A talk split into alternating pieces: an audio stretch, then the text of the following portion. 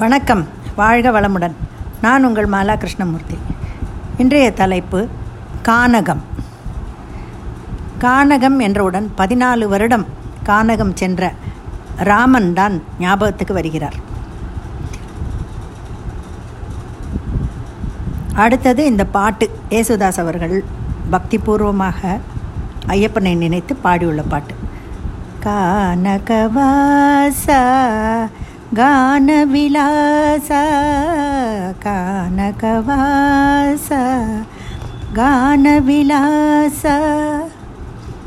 கானகத்துள் அமர்ந்து அருள் பாலிக்கும் ஐயப்பனை நினைத்து பாடியுள்ளார் ஒரு தடவையேனும் அந்த காட்டு வழி காட்டு பாதை வழி சென்று ஐயப்பனை பார்க்க ஆவல் உள்ளது காடுகள் பல வகைப்படும் பசுமை காடுகள் சதுப்பு நிலக்காடுகள் என்று பிரிவுகள் உண்டு தனி மனித அளவிலும் சமூக அளவிலும் பல பிரச்சனைகளை எதிர்கொள்ளும் நாம் அதற்கு தீர்வு காண வேண்டிய அவசியத்தை நோக்கி பயணிக்கும் போது தேடல்களும் ஆராய்ச்சிகளும் தொடங்குகின்றன. முதலில் இயற்கையை கூர்ந்து கவனிக்கிறோம்.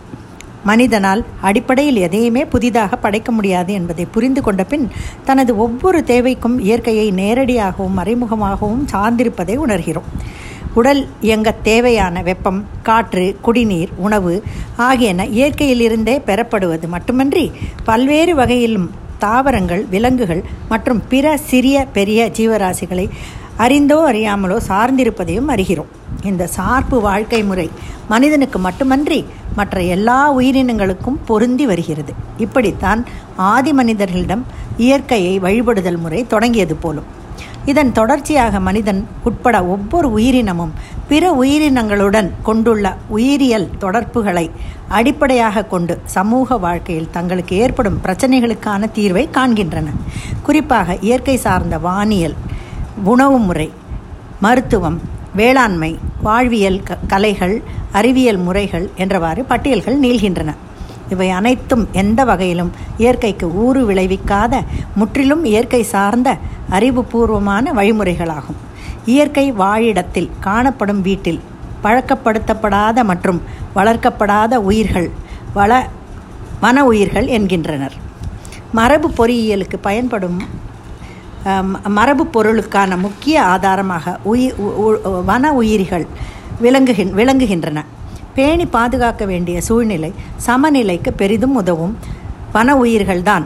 மனமகிழ்வு சூழ்நிலை கல்வி வரலாறு மற்றும் அறிவியல் ஆகியவற்றின் அடிப்படையாக உள்ளன.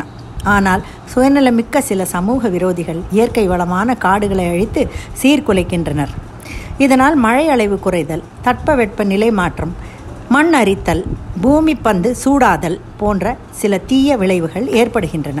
மனிதர்களின் பேராசைக்கு இலக்காகாமல் கேரள மாநிலம் பாலக்காடு மாவட்டத்தின் மன்னார்காட்டில் இருந்து நாற்பது கிலோமீட்டர் தூரத்தில் மேற்கு தொடர்ச்சி மலையில் இருக்கும் அமைதி பள்ளத்தாக்கு அதாவது சைலண்ட் வேலி குறித்தும் அது எவ்வாறு தனி மனிதர்களால் காக்கப்பட்டது என்பதையும் அறிய வேண்டியது ரொம்ப அவசியம்.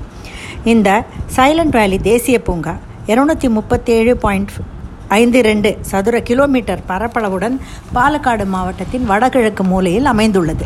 மிகவும் அச்சுறுத்தல் மிக்க ஒரு தனி சிறப்பான வெப்ப மண்டல மழைக்காடுகள் உலகில் வேறெங்கிலும் காண முடியாத சில தாவரங்கள் மற்றும் விலங்குகளின் வாழ்விடமாக உள்ளது. சைலண்ட் பள்ளத்தாக்கு என்று அழைக்கப்படுவதற்கு காரணம் ரீங்காரமிடும் சில்வண்டு போன்றவை கூட இல்லாத ஓர் உயரிய பறவை பரவலின் மொத்த சேமிப்பிடமாக உள்ளது. அறிவியல் அறிஞர்கள் களப்பணி உயிரியலாளர்கள் வன ஆர்வலர்கள் சுற்றுலா ஆர்வலர்களுக்கு சைலண்ட் வேலி ஒரு நந்தவனம் என்றால் மிகையல்ல. வேறு எங்கும் காண முடியாத பல்லுயிர் பரவல் இனங்களான ஆயிரத்திற்கும் மேற்பட்ட பூக்கும் தாவரங்கள் முப்பத்தி நாலு வகை பாலூட்டி இனங்கள் இருநூறு வகை பட்டாம்பூச்சிகள் நானூறு வகை அத்திப்பூச்சிகள் நூற்றி இருபத்தெட்டு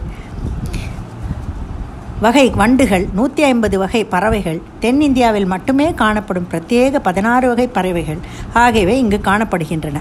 கடல் மட்டத்தில் இருந்து ரெண்டாயிரம் மீட்டர் உயரத்தில் நீலகியிலிருந்து உற்பத்தியாகும் குந்தியாறு இந்த அமைதி பள்ளத்தாக்கு முழுவதையும் கடந்து காட்டாறாக ஓடுகிறது. வேறெங்கும் காண முடியாத வகையில் இந்த காடுகளில் தான் நீராவியாதல் அதிகமாக நடக்கிறது.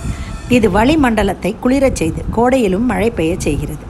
இந்த சைலண்ட் வேலிக்கு ஒரு முக்கியமான பெருமை என்னவென்றால் கேரள நாட்டு யானைகளின் வழித்தடத்தின் கடைசி எல்லையான வாட்ச் டவர் தான். இதன் முன்பு அந்தி நேரங்களில் எல்லா யானைகளும் இங்குதான் சந்திக்கின்றன. வாட்ச் டவரில் மாலை நேரத்தில் ஏறி நின்று பார்த்தால் கிட்டத்தட்ட அறுநூறு முதல் ஆயிரம் யானைகள் மொத்தமாக அங்குள்ள ஒரு நீரோடையில் தண்ணீர் குடிக்க வருகின்றன.